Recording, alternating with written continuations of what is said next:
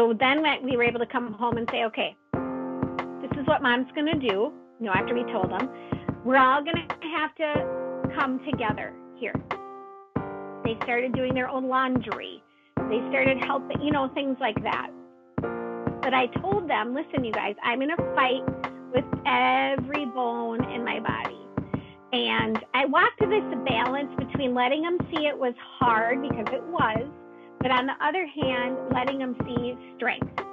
And I didn't want to pretend it was okay every day because when they go through something hard, I don't want them to think, oh, well, my mom handled cancer perfectly. What's wrong with me?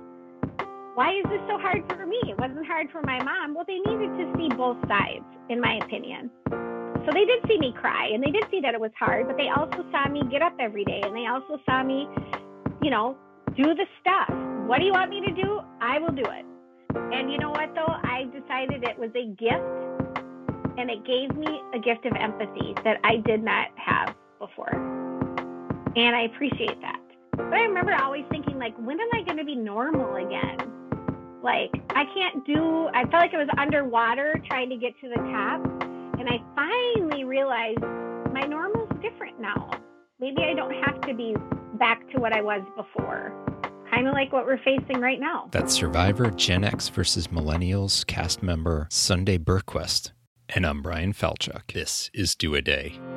You'll hear from the most inspiring people who have been through hard times, overcome them, and have turned around to help others with what they've learned. I'm your host, Brian Falchuk. I know we can all overcome and achieve because I've lived it myself. I've written about it in my book, Do a Day, and that's why I'm bringing you this show. Remember, today's a new day. Go out and do it. Hey, day doers, welcome to another episode of Do a Day. I have a really cool guest on today. Not that my guests aren't always cool, but uh, today I have on Sunday Burquest. Sunday, for those of you who are Survivor fans, I'm guessing you know her name because it's not like typical everyday kind of name. She was on the season Survivor Millennials versus Gen X, uh, which was a really cool battle of the generations. I'm a Gen Xer, barely, but I'm a Gen Xer. Um, and I've had lots of millennials work for me, and I've coached a bunch of millennials. And so it was a really interesting social experiment from my end. But you get to know these people, or at least you think you do. And um, shout out to my friend Tyler Tolbert, who had interviewed Sunday on his podcast and uh, made the connection for us. And I just happened to uh, to be watching her season at the same time. Really cool to connect with her. And what you don't realize, you know, some of the people share a little bit about their story or their lives back home. This woman has been through some pretty amazing things. And while she didn't win the show, she is certainly a survivor, and she believes we all are. I'm really excited to get into this. Sunday is a speaker. Um, she's been a youth pastor and works with younger folks to help them, you know, face what they're facing and figure things out. Just an amazing, inspiring person. And this theme comes out over and over again, starting with her childhood of grit. So let's dig into this episode with Sunday Burquest. Sunday Burquest, thank you so much for joining me on the show today. I was telling you, I just finished rewatching or, or digging into your season thanks to the magic of streaming video and everyone being stuck at home right now. So super good timing to talk to you. But uh, thank you for joining me here today. Well, thanks for having me. I'm excited to be here. And I, I should say for all those Survivor super fans, this is not a Survivor podcast. It's not going to be what we primarily talk about. We will touch on it, but um, I'm so intrigued by your own story that I think a lot of people who maybe saw you on the show don't necessarily know. They see the little youth pastor tag when when your name would pop up, but there's so much more behind that. And um, thanks to uh, mutual friend Tyler Tolbert for making the connection here. Um, but I'd love to mm. just kind of kick off. Like, tell me a little bit about who you are today and what you do, and then we'll we'll dig through all the backstory that empowers that.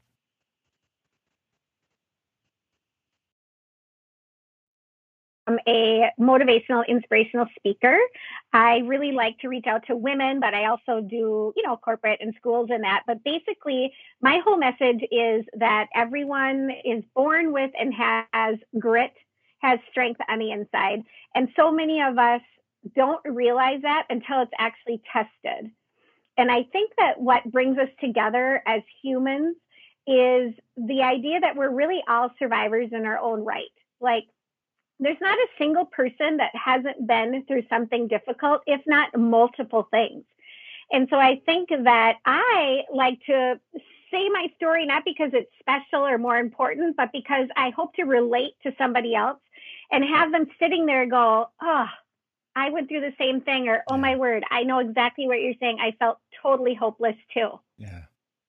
Yeah, I, that's perfect. I mean, I and I think you're right. A lot of us get into this comparison game where it's like, well, I haven't really been through anything or like, yeah, they look what they did, but that's nothing compared to, you know, what this person did. It, it's not a comparison. It's our own life mm-hmm. and we all have something that that leads to where we're at right now. Definitely, and everything affects every person differently. Yeah. And, you know, when I give presentations, I always say to people, you are a survivor. And they kind of look at me and I always say, do you know how I know that? And they still look at me puzzled. And I say, because you're breathing totally. and you're sitting here. Yeah. You're yeah. a survivor. we do need to remind ourselves, like in those moments where like, how could I ever get through this? Like, have you ever felt that once, uh, one other time in your life? Like the fact that you're here right now means you've survived things that you thought you couldn't yeah, I I multiple times. Yeah. But I think if you don't take time to think of that, it's easy to slough it off. Oh, she's talking to people that have been through really hard things. Right. Not me. Right. But you know, when when you're looking at your own story, sometimes you don't realize until there's many things I've gone through that I don't realize till after the effect afterwards yeah. how hard it was because the grit and the strength carried me through. And later, when all the stuff is done and you sit by yourself, you're like, I cannot believe I got through that. Yeah. Yeah, that's incredibly true. All right, so we have to we have to hear about your story. We have to hear about the source of of the grit and the determination and the survivorness, survivorhood. I don't know what the right word is to describe it. Um, but yeah, so fill us in on on what informs all of this. Well, I will say it started with my mom who is a lady full of grit. And when I was younger, my dad was an alcoholic, and that was difficult. And um, when I was about 11 and I had two younger brothers, my mom uh, made the decision to give my dad an ultimatum and tell him he either needed to quit drinking or leave. And on the surface, that may seem like well, a logical thing to do or but she was it was very scary for her. She didn't have a job, she barely had her driver's license. She grew up in an alcoholic home, so she had no idea how she was going to take care of three kids. Oh, yeah. So just the fact that she took that step was a whole lot of grit. Yeah. And thankfully my dad chose us. Wow he he quit drinking he chose his family and you know we were a family my mom was a woman of faith and then um, after my dad quit drinking he started going to church with us and that was a big part of our lives and he hadn't before that but no no okay. he had never gone to church with us we had asked him you know kids come on dad you know but at that same time, he was a great dad. He spent all kinds of time with us. We went camping every weekend, you know, but um, that shift happened, you know, because my mom was finally like, I'm not going to let my kids live the life that I lived. Yeah. And it was scary for her. Yeah. Um, I would say that's my first real memory of seeing the strength that she had. Yeah. And, and as I grew up, there's just, you know, I don't think that my story is any more difficult than the next person, but there were so many things that happened over the last 20 years that yeah. sometimes I think, how did I get out of bed every day? Um, when I was 30, my dad died of cancer. He was only 49. Wow. And so young. And that was really difficult, of course. I had three small children at the time and was pregnant with my fourth. And just a few years later, my father in law died of cancer. And now I've got no grandpas yeah. For the kids, and and it was hard. Um, in that same time frame, my brother and sister in law lost a baby oh. full term, and that was difficult. And then, as I'm moving forward, over a period of about 15 years, I had another brother with a heroin addiction. And that takes a huge toll on family. With my dad out of the picture, I kind of became the my mom's right hand, um, the person that was the protector of her. I was going to ask about your mom because she lost her husband then at a very young age still. Yes. Uh, Yes. Certainly not an age when people are thinking, you know, I'm going to, this is going to happen to me. And she nearly lost him much younger, but Mhm. the two of them fought to to keep things together and to turn the corner. Were, were things okay between those two points? Like I know he he became Uh, more faith based and but- hmm It it was difficult. I mean, a person that quits drinking that maybe doesn't take other um, steps towards the healing process of Yeah. that disease, it doesn't just go away. The drinking part went away, but everything that comes with it necessarily did not. yeah So I grew up in a kind of chaotic home. There's five of us kids. My brothers were horrible. I was an angel, not really, but not as bad as they were. Yeah. and um, I always joke with my husband that I was raised in Malcolm in the Middle, and he was raised at Leave It to Beaver. okay So, yeah markedly um, different. Yes, crazy, but we love each other. Yeah. Um, so that was difficult. When my dad died, my brother that became a heroin addict was only 17 and senior in high school, and my sister was only 12. So there was also a burden to feel that I had to help my mom with my siblings.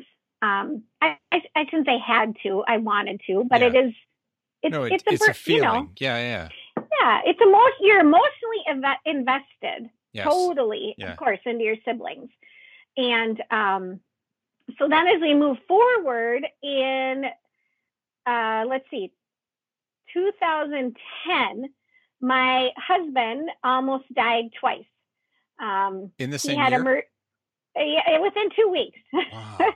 Um, he had emergency open heart surgery. He had a clot in a hole in his heart. He didn't even know there was a hole in his heart. And it was something all the doctors and surgeons had never seen before. And basically, by the time he's in the hospital and they're doing tests, the surgeon says to me, Well, I can do surgery and he can die on the table, or I can not do surgery and he could sneeze and have a mo- massive stroke and die. And stared at me. Yeah. And I said, And the decision is you- all on you because Yeah, of the state you. he's in. Yeah. are you asking me to decide? And he's like, well, we don't operate on people unless they want us to. And my husband's all drugged out, you know. Yeah. Obviously, I had no choice. Sunday, You was know, he that flippant about it? Yes. Yeah. I mean, that's that that's Yes, in part was. of my story is the same thing. Is it, it Yes. it's mind boggling sometimes, and I don't know if they're desensitized or annoyed or what. Um, yeah. He had a wonderful nurse, though, that stood right behind me, rubbing my back, re saying everything he said in my ear. In in What human. he really means, yes. Yeah. What he really means, because he's, I've never seen this before. I don't know what I'm going to do. She's like, no, no, no. He's done lots of open heart surgeries, you know. so thank Yeah. goodness for this sweet nurse. Um, shout out to nurses. They are amazing. Yeah. Yeah. Um, but anyways, he did get through that surgery like 10 hours and Wow. two weeks later, he was having a problem at home and he's a typical guy. I'm like, I think we need to go to the emergency room. No, I have an appointment tomorrow. By the time I get him there, he was bleeding internally. He had two and a half liters of blood built up around his heart. Wow. And we got to the hospital. Uh, the surgeon was very upset with the care he had been given, of course. And the other doctor was like, You should have had a massive heart attack and died. I cannot believe you're back here alive. Yeah. And uh, I remember having his follow up visit with his surgeon and doctor, and they kept telling me how lucky he was. And I said, He's not lucky. It, in my belief, God's mercy kept him alive. Yeah. And I said to them, You told me he should have died. And Yeah. they said, Yes. And I said, So you need to write the word miracle on that piece of paper. Well, and I said, No, you told me he should have died twice, and he didn't. Yeah. They're like, Okay, I think this would pacify me. I was like, I want the word miracle on that chart. Yeah. Well, it's, I mean, it So- sounds like the odds are stacked against him. They're not necessarily, um, they don't sound very confident or engaged in it. And so, it, I mean, those are the kind of moments where if you don't have faith, that you certainly have some evidence in front of you that something else is going on. I have to say, and you have four kids at home at that point? Yes, yes. Young and, you and- know, yeah. yeah, well, yeah, they were uh, teenagers. So, you know, 12, 14, 16, 18. 12 year old still needs Like, oh, definitely well, still needs some some help, and yeah. And they're old enough to understand that this yes. is a scary. You yeah. know, we were supposed to be at parent night at my son's basketball game, and I'm trying to be. You know, we're going to the hospital after, yeah. it's like, "Where's Dad?" Well, he's in the hospital. It's okay. You know, because at first they thought oh, they're just going to give him some heparin and the class will go away and he'll come home. And then within 20 minutes, he's handing me his wedding ring and going behind the double doors for surgery. Oh. So did what's your, traumatic? Yeah. Did, did your father's young passing impact your family's view on these situations? Because I, you know, I've I've talked to a lot of people who, you know, maybe lost a parent while they were in their teens, and anyone who has that same condition or situation, it's like the instant thought in their mind is this is the end. Um, so I'm wondering if if you felt that sort of framing because you guys had faced the loss of a father mm-hmm. at a very young age, relatively speaking. Yeah, both fathers. Yeah, um, yeah, true, right. I, His father too. Yeah, I really didn't, and I think because they both had cancer, mm-hmm. and there was a little bit of a journey there where this was like a total fluke emergency yeah. all of a sudden. So it didn't feel it didn't feel totally the same. And to be honest, I was scared yeah. out of my brain box, but I really just felt like he was going to make it. Yeah. Even though it was so scary and touch and go, and you're watching the the thing in the operating room that he's on the pump now he's at the pump, meaning his heart, and um, I had a lot of support. Uh, I just felt like it was going to be a hard road with recovery, but in my heart, I I just I felt like he was going to make it through. Yeah. Um, but with older kids, that's scary, and they understand the gravity of what's happening. Yeah. Um, I made a big mistake, as all parents do, in that my oldest I felt like if he saw my husband breathing after surgery, it would help him know he's alive and he's okay. Yeah. But he was full of tubes and all this stuff. So I bring him up to the hospital. I think he was actually 17 to see him. See, see, look, he's breathing. He's okay. Traumatized him. Oh, totally. Yeah, that that vision. Yes, and here in my mind, I'm thinking I'm I'm not hiding anything from you because he kept saying, "What aren't you telling me. Yeah. And I just wanted him to see, look, he's breathing. He's hard. It's okay. But, you know, but it was. It's too much. But what do you do? You do yeah. what you can, you know, um, that's what happened. Have you guys talked about that? We have. It's been interesting to see all of my kids had to do like big senior papers, you know, for school. Yeah. And all of them used my husband and I, my situation, which we'll get to in a minute, as the basis of their papers and how they processed and got through each situation. And it was so interesting to hear the different, how they each coped. Mm. Because I realized that I didn't really ask them. I mean, I thought I was talking to them, but you know, as the mom, you're like trying to take care of the husband, keep your kids like not scared, run the yeah. household, you know, and you're dealing with your own stuff. So yeah. could I have talked to him more? Probably, but I mean, nobody gave me training on how to deal with it when your husband almost dies and has emergency open heart surgery. yeah. Or, I mean, God, if the doctor didn't know what to do, then yeah, expecting yeah. you to deal with all that. Wow. Um, mm-hmm. that is, yeah. I, I'm. I guess what I'm interested in is how over time, because it's been a decade now, um, mm-hmm. How they process that. Whether it's still, if you see it rearing its head, and how they interact with their dad, or how they feel about him, or risks around him. I think that it's a bad memory. I think that for us, um, because of the, our household, I think that they saw him survive. And yeah. as we'll get to in a moment, they saw me survive.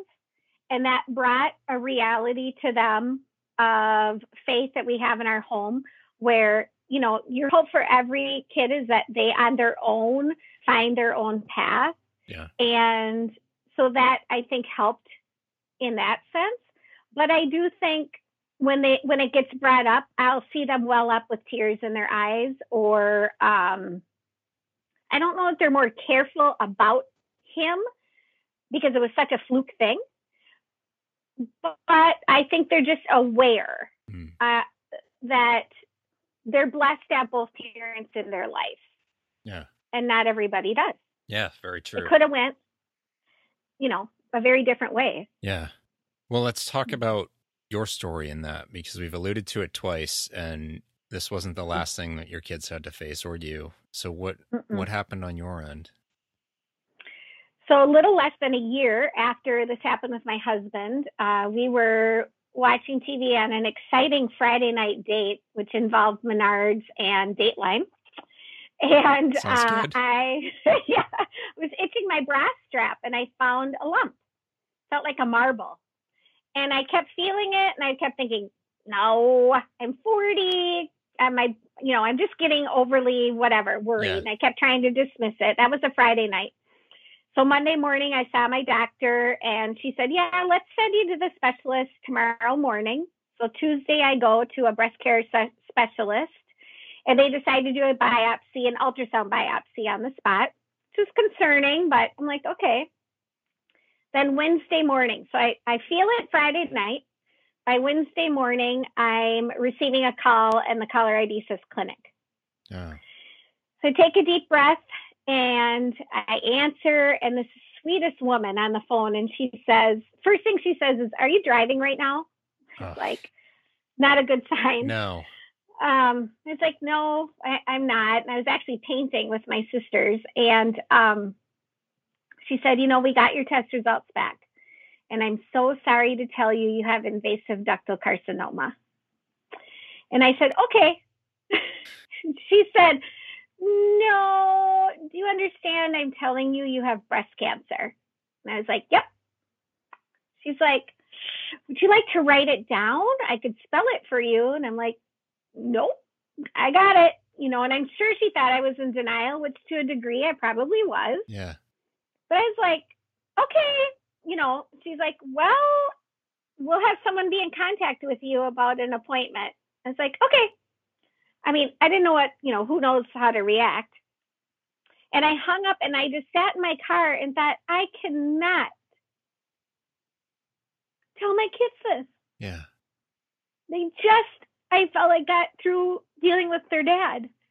And now I have to sit them down. And not only that, the two people in their life that they knew that had cancer both died. Yeah. Their experience was people I love have cancer and they die. And now I've got to sit them down 12, 14, 16, 18 and say, I've got breast cancer. Yeah. It was really one of the hardest parts of the entire thing, honestly. My oldest, he just put his head in his hands and he just sobbed and sobbed and sobbed. And um, I tried my best to reassure them. I was, you know, guys, listen, more money goes into breast cancer research than, than a lot of things. There's been so many advances. Uh, there's awesome doctors. I'm going to do every single thing that they suggest. And I did Yeah. because I don't want to put them through that again, you know, but that, that was tough. And your family's just getting through the whole situation with your husband. Right. So my dad, now my mom. Yeah. Yeah. It's a one two punch for them. hmm It's no wonder it's the first place your mind went to is um, not about, am I going to make it through? How am I going to do this? I can't deal with this now or whatever is how do I tell my kids? What's the Yeah. impact on them? Yep. Yep. And I know millions of women get cancer that have kids. I understand that. Yeah. But for me in my world, it's like I cannot have cancer. I have kids. Yeah. Kids that have already been through Yeah. two grandpas dying of cancer and their dad almost dying. Yeah. Cancer doesn't care about those things. It, does come- not. It comes when it wants to come. hmm So you probably scared the the woman on the phone that like she doesn't get it. She's not going to take this seriously. Um. So w- what what happened next after uh, after you know talking to your kids? Well, then we we we actually went to the surgeon first because we wanted to give the kids information. We wanted to be able to say this is what we're going to do about it, and instead of saying, "Well, we don't know." So we met with um, my cancer surgeon, who was about as great as Jeff's surgeon, and uh, that's not what you want. No, yeah. and I felt like I was just, you know, number 82 for the day, right? Yeah. I, I tried to ask questions. He's like, well, you just do this. Okay, well, you know, it's just very rote and, yeah. and cold. Yeah. Um, but we set up a plan. I was going to have surgery, and after surgery, chemotherapy. And then after chemo, the decision would be made whether I was going to do radiation or not. And um, so then we were able to come home and say, okay, this is what mom's going to do. You know, after we told them, we're all going to have to come together here. They started doing their own laundry. They started helping, you know, things like yeah. that. But I told them, listen, you guys, I'm in a fight with every bone in my body. And I walked to this balance between letting them see it was hard because it was, but on the other hand, letting them see strength. Mm-hmm. And I didn't want to pretend it was okay every day because when they go through something hard, I don't want them to think, oh, well, my mom handled cancer perfectly. What's wrong with me? Why is this so hard for me? It wasn't hard for my mom. Well, they needed to see both sides, in my opinion. Um, so they did see me cry and they did see that it was hard, but they also saw me get up every day and they also saw me, you know, do the stuff. Yeah. What do you want me to do? I will do it. Yeah. And um, so I started chemo. I had eight rounds. My first round, I completely lost it. I started sobbing uncontrollably. I didn't understand what was happening. Hmm. My doctor finally came in and he said, This is totally normal. You're just having a panic attack. And I looked right at him and I was like, I don't have those. Hmm. And he kind of was like, Well, now you do. Yeah. I didn't know that can that anxiety accompanied cancer. I didn't know that. Yeah. And it was something I dealt with for a number of years. Um, yeah, you don't. No one really talks about it, but it, it, like as you said, it's like that seems really obvious. Why wouldn't it? I mean, this is yes. This is one of those moments where the flood of what ifs and how much more am I going to have to endure and what's it going to be like and all of that just hits you smack in the face. Makes yeah, is it going to come back? Yeah, yeah. And I know what I'd never heard a single person talk about it up to that point. Yeah. Well, we're talking about it now. Yeah, so, and, and, there's you know, nothing there's wrong with you for feeling those things.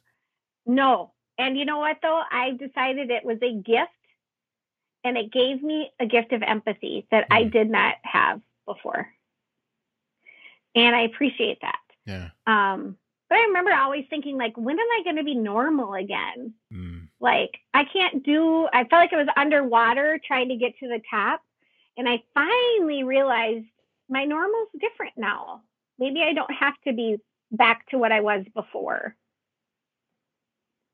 Kind of like what we're facing right now. Yeah. Say it's uh when people talk about getting back to normal and I hope we don't. I hope we yeah. find a different yeah so did did you see it in that hopeful way, or was it more of a like coming to peace with things are going to be different and I need to be okay with that, or did you see it as they'll be different, but maybe that's not such a bad thing? I, I think I, I tried to see it as maybe it's just not a bad thing. I I by nature I'm the type of person that tries to find the positive in every negative. And I know it someone could say, well, how could you possibly find something positive in breast cancer? Yeah. I, I did. One I just mentioned it was yeah. a gift of empathy and compassion that I didn't have before. Um, there was just little things along the way that are easily missed unless you have said to yourself, hey, let's look for something positive. And um, there definitely were those things sprinkled in with the hardship. Yeah, I mean, even uh, and I think this is one that that probably resonates for a lot of people right now when you talk about you know your kids are are pitching in now if the family has to come together and strengthen that's mm-hmm. exactly what families are having to do now I yeah. there's a a tv ad that keeps repeating for um it's something like i forget something about being a better husband so it's like you know, they show a guy like on the couch with his cell phone versus doing the dishes and helping the kid with the schoolwork and cleaning mm-hmm. the house and whatever. And it's like, do your part. um, I like I don't I don't know that the gender role has to matter or not matter, but it's like right now is a time where we all do need to come together, and we're in these little Mhm. small groups that we can interact with everyone else. So we better be supportive of each other. And if this is what it takes for us to learn to do that, fantastic, because there's benefit in that. I, I totally agree. I, I think that, at least for us, we were guilty of busyness Mm-hmm. at the expense of family. Uh, there's just so much you can be doing and Yeah. that you're never even, you think you're together all the time, but you're not. No, So, yeah, I, I agree totally with what Yeah. you're saying. together and co-located are not the same thing. No, no, they're not at all. Yeah, that, I think that's the lesson a lot of us need to take. Yep. Um, okay. So when you you go through the chemo, what Mhm. happens with the rest of the pro? And and I should ask, like, how how extensive was the cancer? Was it fairly localized, or had it spread throughout? Because when they use the word invasive, that's not a Yeah. good word. No, it, it's a scary word. Um, they found they did MRIs. They did find a second tumor, and then when I had my surgery, and I believe this is typical, maybe not anymore, but that during the surgery is when they do a biopsy to see if it's in your lymph nodes, hmm and they did find it in my lymph nodes, and they removed, I don't know how many, a bunch. I'll just Yeah. say. Um, it was interesting because at the end of my surgery, which was like 10 hours, because it was, a, I had a double mastectomy, the lymph node dissection, and first phase of reconstruction. Yeah. And um, my surgeons came out to talk to my husband, and they were like, you know, we found it in the lymph nodes, but we took a bunch out, I think 28 or something. And my husband says to everyone that's there, my family and friends, let's not tell her tonight. Let's let her recover. I will tell her tomorrow. Yeah. Well, I'm finally to my room, still, you know, way out of it. And my Yeah. best friend comes to say goodbye. So she holds my hand and she says, I'm going to go. And she tells me, because I'm on drugs, I pop my eyes open and look at her. And I look right at her and I go, they found it in my lymph nodes, didn't they? And she can't lie for anything. She's Yeah. like, "Mm, I love you, you know? yeah. And you know, I was like, you know what? It's all right. It's all going to be fine. Because in my mind, cancer, add a little lymph nodes, it's all the same package, right? And I um, love your attitude. it was just like I'm already dealing with the cancer. It's a little more cancer, Yeah. right? But I think it was like probably they changed the word from stage to grade. Okay. So like a three, I believe, uh, was probably the grade yeah. and that's why I had to do all the chemo. And then we did decide to do radiation. Um, it was kind of optional in a way, but to me, if it brought down another eight percent chance of coming back, I'm Yeah. doing it. Yeah, I get that. Yeah. So How yes, long I had about the? seven surgeries Wow. In all, uh, eight rounds of chemo, and then the 28 days of radiation. Wow.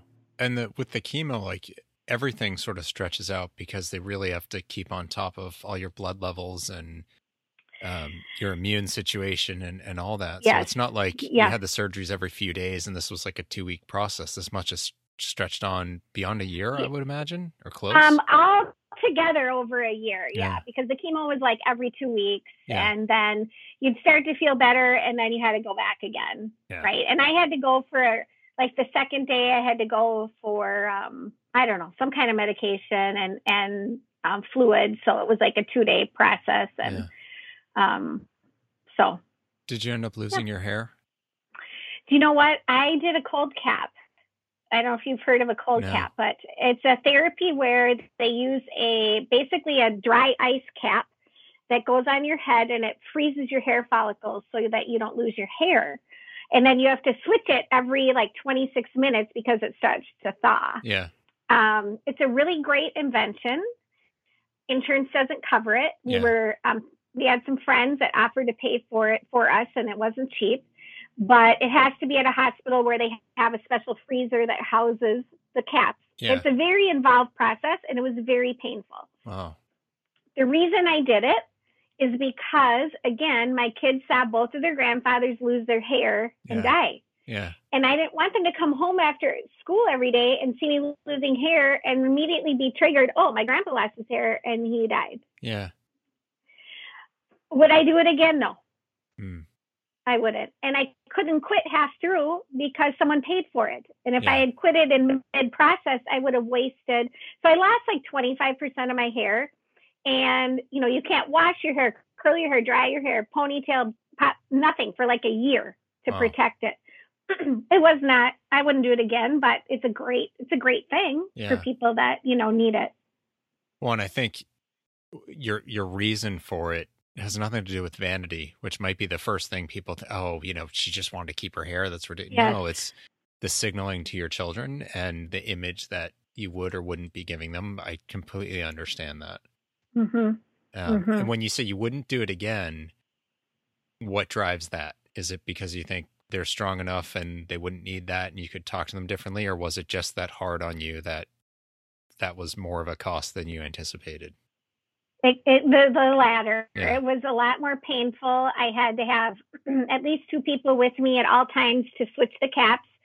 I had to do the caps two hours before the treatment and two hours after. So Like on my last four treatments, that was like a 10 hour day. yeah, Um, I just, it, it would hurt. yeah, In the end, it, it wasn't worth it. Now my kids are older, so I think it'd be easier for them. But I will say, a year after I got through my cancer, if you can believe it, my mom got diagnosed with myoplastic disorder and she had to have a bone marrow transplant. wow, And we had to shave her hair. So it wasn't that I was couldn't have done that. yeah, It really was the kids. And it Yeah. was horrible having to do it with my mom. yeah. It's it's not a fun thing. Your family Um, has been through a lot. I mean, you said that early on. Not, I'm not getting into the comparison thing that we said it's not about, but I know. It is a lot. It is a lot, absolutely. Um, and I'm just Yeah. thinking about going back to your first point on your mom and the grit that she has as a human being. How much Yeah. that clearly serves you throughout everything Yeah. you faced. Yes. A hundred percent. And there's more. Yeah, And my mom is like, my mom's been this rock. You know, she's got this kid with a heroin addiction. Um, she's got a son that lost a child. She's got kids who lost their father.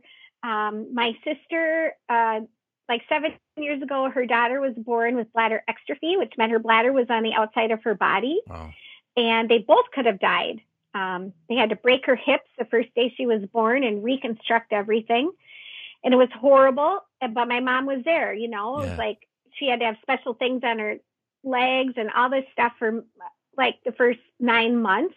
She's had subsequent surgeries. She's been hospitalized for urinary tract infections, I'm you know, sure, because yeah. that's all, kinds of infect there. Yeah. Uh huh. And then just two years ago, my sister had another child that was born at 21 weeks Wow. gestation, and he survived. And he, he is, I will say, a miracle. Um, but my mom was at the hospital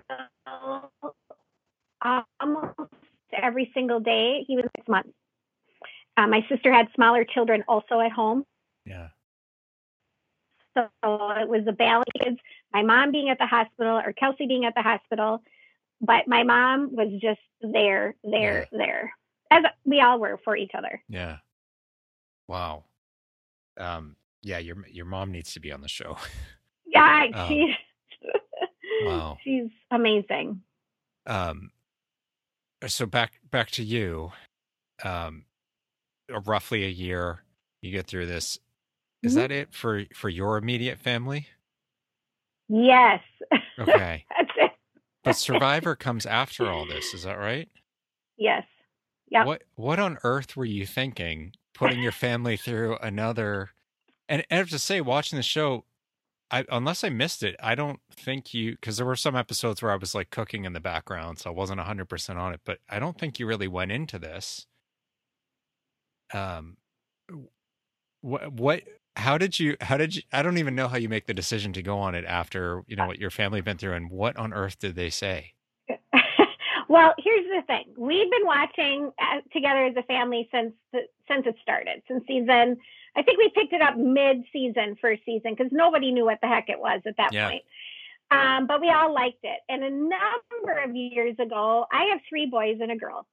Number of years ago, I just flippantly said, "You know what? I'm going to be on Monday," and my boys just cracked up. Oh, right, mom, you could last one day. You know, they just thought it was hilarious. Well, my oldest and I had talked about um, going on the show because they were doing blood versus water. Yeah. So when I was through the cancer, he actually is the one that came to me. He's like, "Mom, you got through cancer. You can do this. Let's let's send in an audition video and and go for the dream." And I was turning 45. I felt like if I'm ever going to do it, what's it going to hurt? Yeah. So we sent in an audition video together for Blood versus Water, and I got a call back. It it didn't really pan out. But at that point, I'm like, I'm not giving up. So I applied again the next year, and that's when I got um, pushed through. Now, what about your son? 'Cause He's got still dreams trying. going- all right. Yes, Yeah. I'm. I'm really hoping for him that he gets it. Probably even more so than I wanted it. Yeah. hmm Well, it's interesting. Your season then had a couple of blood versus water folks who ended up making it because that's Adam. That was his original application with his mom. Um, Yes, oh, that's and. Bret applied also for Blood versus Water. Oh, I didn't know that. With yeah, his brother. so it's- uh, yeah, dad, was or- like, well, they're having a hard time finding the right person to go on with him. yeah. his dad wasn't quite ready and um but it was interesting that all of us had applied for that season Yeah. That is really interesting. Yeah. Um, hmm Bret's a whole other person that I like. I found it to be a really interesting season. Um, aside from the whole millennial versus Gen X, as a Gen Xer who has had lots of millennials work for him, like the season spoke to me um, quite a bit. me too Um, but I I did find your season to be one in particular where I was connecting with the players really quickly. Sometimes it takes several episodes. Mhm. yeah Um, Ken was another one that's like, you know, you see him and you're like, oh, okay, he's a model. He's, but he is totally different, I think, than than the Ken doll image, and that you know that was one of Oh. the things talked about. Um, but so I said this to you before we started recording. Um, watching, we get pieces of you that are put together Mhm. into a character, and while they all happened and you did all those things, the perception of everyone is the show version perception. And people are more well-rounded and balanced and have different nuances to them. So i'm sure there's so much more than any of us picked up. And what i Mhm. said you know for you is hey you made it really far. Um Mhm. and and yeah i didn't necessarily see that in the beginning you know you all pick out like oh that person's gonna go far this oh i know. nobody did. Don't No. feel bad brian. But sometimes i mean same thing for hannah and she made it all the way to the end um to spoil the whole show for everybody. But uh, yeah i should say like spoiler alerts on this one. Yeah yeah. Um but you were incredibly strong and very tough and not not mean tough but tough and and maybe it's that grit piece um so then to hear all the other sides of you and to understand your connection to faith it's like you know i was saying this almost feels like well that's two different people but it's Mhm. not and and i i kind of want to get into that the ability to both be strong and tough and purposeful and driven and also be caring and have empathy and you know we talked about ha- hannah's panic attack moment which you know you were foreshadowing with your own um trial by fire with with panic Mhm. attacks and anxiety yourself so it's Mhm. just a, it's such an interesting um i think commentary on how well rounded people can absolutely be and of course reality tv usually doesn't get to show that because we see a side of a person that is that character yeah exactly it's two dimensional kind of or even Yeah. one dimensional yeah yeah depending on your um, character, so to speak, your slot that you fill in the season. Like I was definitely the mom, Mhm. but I wasn't the only mom out there. But I was the mom role, Yeah. right? And um, I, I don't know. I feel like well, I know my own self, so to me, I don't see these things as separate Yeah. because I think that it takes a lot of strength to be caring and loving when you want to do anything but be caring and loving. Yeah. Um, because they're all your it- adversaries at the same time yes, Yeah. yes. And um, I mean, I'm a type A. I'm a competitive person, which is the people they're looking for on the show. Yeah. Um, and that, but what drives me is maybe just what makes it different than the next person. I faith drives me, and grit drives me, and the ability or the desire to want to win and be the best in everything that I do I feel for me is a good representation of faith rather than a person that maybe is just along for the ride or doesn't go above and beyond or is okay with losing all you know just to me that's that's not the representation that that that I am. Yeah. And so I, but I did see how I felt like I was portrayed well. I would have liked there to be more portrayal of me. Yeah However, what what they did show, they're very purposeful, right? Because there's so many hours. They say maybe 500 hours of footage to a 42 minute episode. Wow. Because it's several so, days and multiple cameras yes, and storylines. Yes. Yeah. Yes. So they what they put in that you as a viewer would see is very on purpose. Hmm. They don't put random statements on that don't feed either the storyline or who the character is that they want you to see. Yeah. So in my case, most of the things that you saw me saying, not all, but a lot of them had to do with, is so and so okay? Can I help you with that? We should do that, you know, just yeah. um, as a caring person, which yeah. is good, you know. Um, I'd rather have been a caring person with a million dollars However, you know, my husband always says to me, it's better you came out where you did with a good reputation than win with a bad one. Yeah. And um, that's true, you know, especially and there definitely because have been winners like that. Yeah. And, you know, I, and that's okay. Yeah. But for what I do now as a speaker, it's better that that's what follows me. Yeah. Rather than some of the other things that are acceptable in the game, but weren't acceptable for me personally. Yeah. yeah. And you do, when the cameras are gone and it's just you or you and your family, you do have to live with yourself and the decisions you make. And you can justify it as like, oh, well, I was trying to win a million bucks, so it's okay. Yeah. Um, but you do see those those ethical moral dilemmas that a lot of people get into in the show where it's like I, you know, I gave them my word and I stand by that. And I can't, I mean, Ken in the finale, he got questioned about why he went back on his pact with David. Um, when he says, you know, he's all about that honesty and, and his word mm-hmm. is his word. And he said, because I had a, an alliance, you know, that was our second alliance, my second alliance, my first is my daughter. And, and he breaks down in tears and you can see like, yeah. that was hard. Even though he's so committed to his yeah. daughter, it still hurt him that he broke his word to someone. It totally did. And, um, but he was right. Yeah. You know, he was in a no win situation. Yeah. People were going to attack him either decision he made. That's right. In my opinion, he made the right decision. Yeah. Who takes David to the end? Only someone that wants to lose to him, you know? Yeah. Um, but yeah. And David was, seemed was, to understand that when, he, when he, he got did. that it answer. Hard, though. I'm sure. Yeah. Cause he still but he did. was, you know, he could taste that million and. Yes. Yeah. Absolutely. But David's great. And I just, I at the time when I was on the show, I was working full time with young with students, uh, yeah. millennials, college age students. So that was at the forefront of my mind the entire game. And even in the casting process, they would ask me, "Well, what kind of example are you setting? Like, are you going to lie? Are you going to, yeah. you know?" And I would say, "You know what? Yeah, I am going to lie, and this is why." To me, this is like chess or sorry. When I play sorry with my kids and I land on them, gone. You're gone. I landed on your spot yeah. because I'm playing a game. Am I going to lie unnecessarily and tack on some personal assaults with it? No. Yeah. But if I need to say I'm voting for a different name, I'm going to because I owe it to my family who I left for six weeks to play this game. Yeah. I can't value a relationship I just made over them. And basically, my bottom line was the example I, I want to set the students I work with is it's never too late to go for your dreams.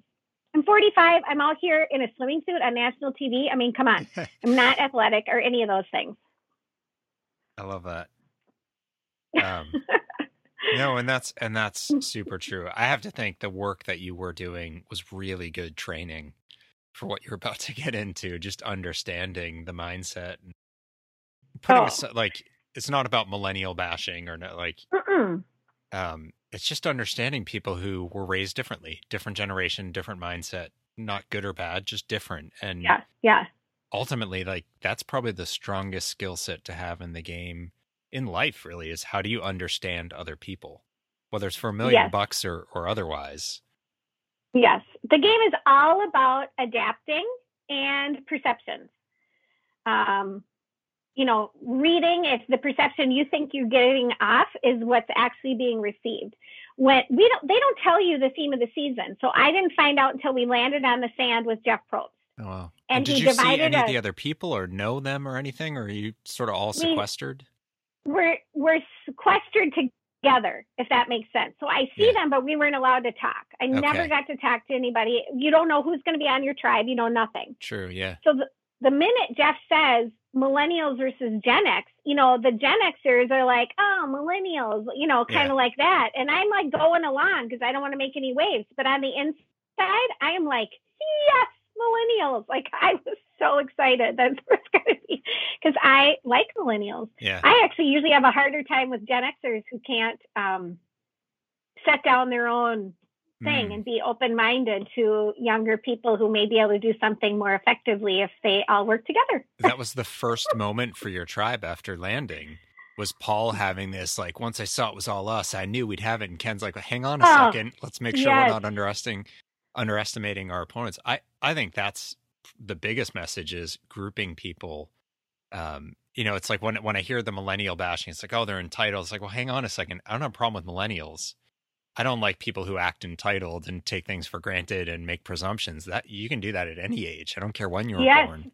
Yes, exactly. Exact. Oh yeah, I I do some presentations on navigating relationships between the you know Gen X and millennials because I have great examples from the show for Yeah. one. Yeah. But I almost always come down harder on the Gen X than I do the millennials Yeah. because you know millennials are used to working in groups.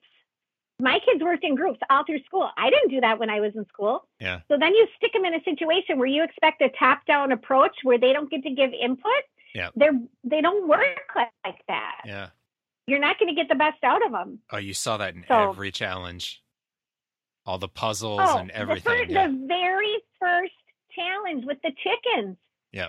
It, uh, you know, I don't know if you remember that, but each tribe got to pick either chickens or fishing gear. Yep. And both tribes had the same choices. So what does Gen X pick?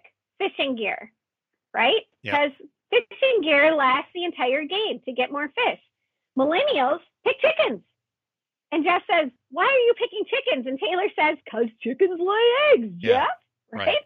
You think those chickens are laying eggs in this stressful environment, Yeah. and then you eat a chicken and it's gone. Yeah. So it's like instant gratification.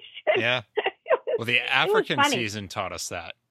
The first African season, um, Yeah. where the chickens just wouldn't lay and wouldn't lay, and Clarence wanted to kill them. He's like, I give them one more day, and then they made a nicer Yeah. environment and treated them kindly, and then Yes. finally one egg. Um, yeah, for 10 people. yeah, yeah. Uh, those chickens lasted a long time in the bush in Africa. That was really interesting. yeah. Um, we still had one chicken at the end of the game, and it tortured us every morning because no one could catch it. And every morning it would know it make noise and wake us up, and no one could catch it. It was like telling us, it was mocking us every morning. that's hilarious. Mhm. Um, oh, so I, I would love to go like two more hours just to hear more about Survivor, and I know, um, but you you have you have a life to get back to. Um, Sunday, this is this is really it's really been fantastic. It's been very empowering to hear. Um, I think what what is a very powerful reminder for us that we all face things. Um, It's very easy for us to think that's too much, or if I just get through this, then I'll be okay. And it's like, well, Mhm. that's actually not what life is. So you can't just be waiting for the hard thing to end. You do need to figure out who you are and how you navigate these things. And Mhm.